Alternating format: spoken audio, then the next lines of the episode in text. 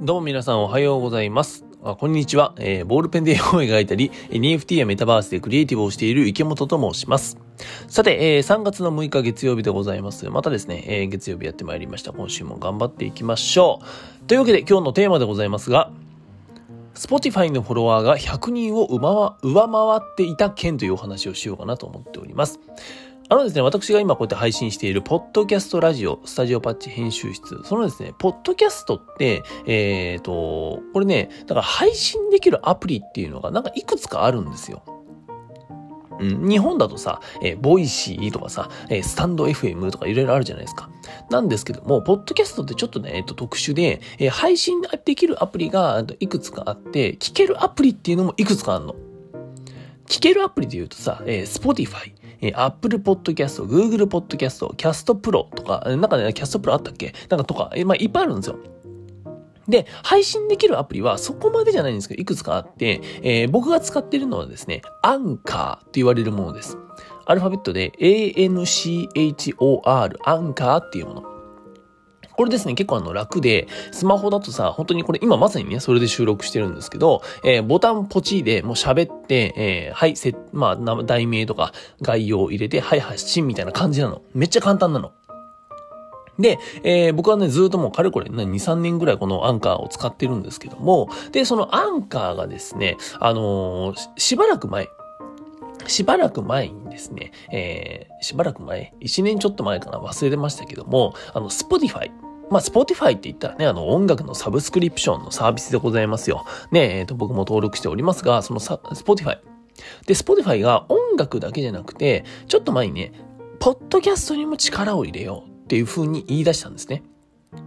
まあその音声コンテンツって言いますか、あの、音声配信なのかなそのミュージックじゃなくて音声配信の方のコンテンツ、そっちの力を結構いいんじゃないっていう風に言って、えっ、と、アンカーをですね、買収した、買収したと思うんですよ。確か買収した。なんで今ね、もともとアンカーって、アンカーっていうだけの、うんと、名前だったんだけども、今はですね、アンカー by Spotify っていう感じで、えー完全にですね、なんかあの、Spotify のサービスですみたいな感じになってるんですね。で、ロゴも変わりました。みたいな感じで、えー Spotify、今ね、あの、アンカーっていうのは Spotify の、まあ、参加のサービスみたいになってるんですね。要するに Spotify っていうのは、発信自体は聞けるプラットフォームはうちでありません。で、えー発信自体も、えーうちの子会社のアンカーでできますみたいな状態になってるわけですよ。で、そのアンカーがですね、あの、まあ、さっき言った通り、配信自体もすっごい楽なんだけど、他にもですね、いろいろと視聴者の、うんとリスナーさんですね、リスナーさんの情報、まあ、あの、おなんですかね、オーディエンスの、まあ、どこから聞いてくれてんのかなっていう。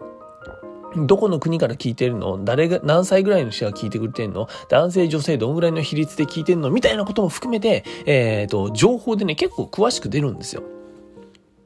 で、えー中でもですね、さっき言った通り、あの、 Anchor、Spotify に買収されましたので、あの、もう Spotify の、えー情報みたいなのがすっげえね、細かいんですよ。例えば、 Spotify の中で、えーで、聞いてくれてる人の中で、何歳ぐらいの人が年齢層別に出たりとか、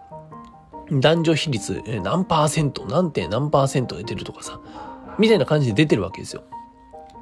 っていう感じで、あの結構細かいアナリティクスが出ますよ。さらに、あ、えー、Spotify。Spotify のうん情報も細かく出ますよっていうのが一個アンカーの特徴。なんですけども、最近ですね、一個また、あの、Spotify 情報が、えーアンカーのプラットフォームでね、追加されまして、それが何かっていうと、Spotify のフォロワーさんの数です。これ何かっていうとね、まあ、あの、SNS、うんと Twitter、Instagram とかさ、YouTube と同じなんですけども、要するにフォローしてる人が何か発信をしたら、それが通知できて見逃さない、聞き逃さないようにできるよっていう機能です。で、そのフォロワーさんの数がですね、最近、うん、うんと、まあ僕ら発信してる側のね、えープラットフォームに表示されるようになってさ、で、へえと思って、あの、見てみたらですね、意外に僕は、あの、まあ、世の中のさ、絶対、相対的な数で言ったら少ないぜ。少ないんだけど、僕の中では結構いるんだっていうふうに思ったんですよ。で、これ何人かっていうと、僕のね、Spotify のフォロワーさんの数が110人だったんですよ。で、100人超えてんのみたいな。これはね、僕結構びっくりしました。うん。要するにさ、100人の人が池本の話を聞き逃したくねえっつって、えー、フォローしてたんですね。いや、確かにさ、あの、僕もね、最近ちょこちょこさ、配信の最後に、え、Apple Podcast とか、Spotify でお聞きの方は、ちなみに Apple Podcast もね、フォローっていう機能があるんだけど、Apple Podcast とか、Spotify でお聞きの方は、ぜひね、えー、フォローしてください、みたいなご案内はしてたんですよ。してたんですけども、でも Spotify だけで110人フォローしてくれてんだって思って。で、えっ、ー、と、も、実はね、もっともっと言うと、僕のね、えー、リスナーさんの情報をいろいろ見てみるとさ、Spotify で聞いてくれてる人そんなにいねえっていう 実は Apple Podcast で聞いてくれてる人がほとんどなんですよ。比率で言うと、えー、Apple Podcast で聞いてる人は、えー、全体のリスナーのですね、83%なんですよ。もう8割以上ですね、Apple Podcast で聞いてると。で、Spotify で聞いてくれてる人は、えー、だいたい8.3%なんですね。で、えっ、ー、と、まあ、フォロワーさんと今のリスナーさんの数っていうのはちょっと比例はしないかもしれませんが、えー、とはいえさ、全体のね、リスナーさんの8.3%の Spotify で110人がフォローしてくれてるってことはさ、Apple Podcast ってさ、もうなんか何千人レベルでフォローしてくれてんじゃねって思ったりしてんの、実は。で、そう考えると、あ、なんか意外とこう、僕の話に興味を持って聞いてくれてる人がたくさんいるのかしらって思ったりもするんですけどね。ただ、あの、僕の日々の配信のですね、えー、再生回数を見てみると、えー、10回ぐらいっていう めちゃくちゃ少ねえっていうね。まあ、そんな感じなんで、まあでもさ、その10人がさ、ねえ、僕のこの、なんだ、だらだら喋ってる話をさ、聞いてくれてるっていうのはすげえ嬉しいからさ、毎日喋っちゃってるんですけど、まあでもね、えっ、ー、と、そんな感じなの。そう、だからなんか意外とあ、聞いてくれてんだなっていうのに驚いたっていうところと、あのー、ポッドキャストってさ、まあ、さっき言った通りね、えー、Apple Podcast、Spotify、えー、Google Podcast、あと Amazon Music もあるのかな ?Amazon Music でも聞けるのよ。みたいな感じでいろんなところで聞けるんだよ。で、これがさ、やっぱり日本のプラットフォームと,、うん、と違うなって思っていて、日本のプラットフォームってさ、音声配信のプラットフォームで、 Voicy だったら、あ Voicy でしか聞けない。だし、えー、っと、スタンド FM, FM だったら、スタンド FM でしか聞けないっていうのが、えー、っと、まあ、今までだったんだよね。もちろんこの二つも確かね、なんか、ポッドキャスト対応したってなんか言ってた気はするんですけども、まあ、でもさ、大体そうなんだよ。 Voicy の、で、えー、の話は Voicy で聞くし、えー、スタンド FM の話はスタンド FM で聞くっていう感じなの。なんだけど、えー、ポッドキャストっていうのはちょっとさ、と特殊で、一個こうやってね、アンカーで発信したら、いろんなところで聞けるようになるの。っていうのもあって、なんかすごい可能性があるなって思ってる中でね、えー、リスナー層の中で言うと、数は少ない Spotify っていうプラットフォームの中でもですね、えー、結構100人以上フォローしてくれてたんだな。あ、ってことは、うんと、僕のリスナーさんの、もしかしたら何千人ぐらいが僕のこのなんだろう、ポッドキャストラジオ、えー、スタジオパッチ編集してですね、えー、フォローしてくれてるのかななんて思ったりするとですね、ちょっと嬉しい気持ちになったっていう、そんなお話でございました。どんな締めやねんっていうね。はい、そんな感じでございます。うん。ただね、あの、まだ、こう、日本人の参入が少ない理由としてはですね、実はこのポッドキャスト、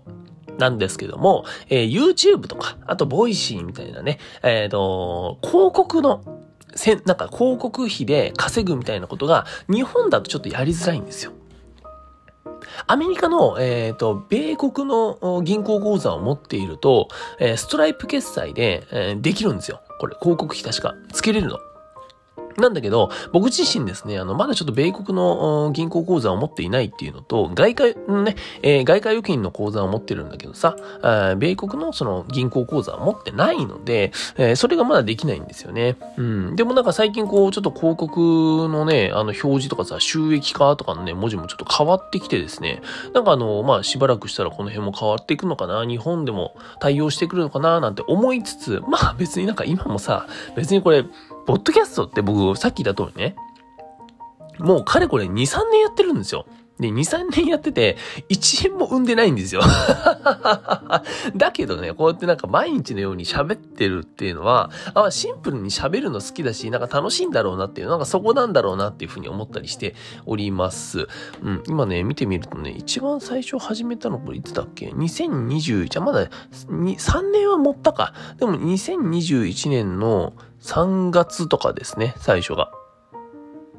うん、3月とかな、2月とかなんで、えー、まあそれぐらいからやってますね。みたいな感じなんですよ。はい。なんで、えっと、まあ、別に収益化が始まろうが、始まってなかろうが、えー、さっきだったり、フォロワーさんの数が多かろうが、少なかろうが、えー、聞いてくれてる人の数が少なかろうが、多かろうがですね、ただひたすら喋ってるっていうだけなので、もうなんかそれをですね、えー、一緒に楽しんで、どっかね、あの、皆さんの時間のさ、いくつか、こう、もらうわけなので、うんと、なんか、あと、楽しげな話ができたらなんて思っておりますので、これからもですね、ぜひよろしくお願いいたしますという感じの、えー、ふわふわしたお話でございました。月曜日からすいません。はい、というわけで今日はですね、Spotify のフォロワーが100人を上回っていた件というお話をさせていただきました。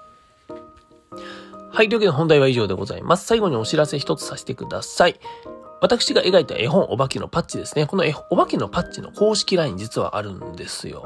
あるんですね。これあの、毎週金曜日配信しておりまして、配信内容としては、えー、リアルで行うですね、展示会の情報だったりとか、あとはまあ他のイベントの情報、あとはですね、えー、絵本に出てくるお化けの街っていうのがあるんですけども、これをですね、メタバースザ・サンドボックスに作っているんですよ、今。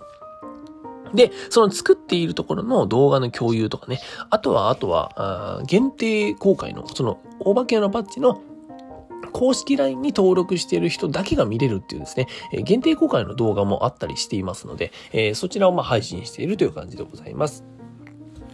なんで、うんと、ぶっちゃけお得な情報が流れてくるっていうわけではないんですけども、パッチ君とか僕のことを応援してくれる方、そして、えー、同世代のママさん、パパさんにですね、このお化けのパッチを通して、いろんな世界をですね、見てほしいなと勝手に思っておりますので、えー、友達登録ぜひお願いできたらと思います。えー、友達登録はですね、私、池本のインスタグラムかツイッターのプロフィールからできますので、えー、よろしくお願いいたします。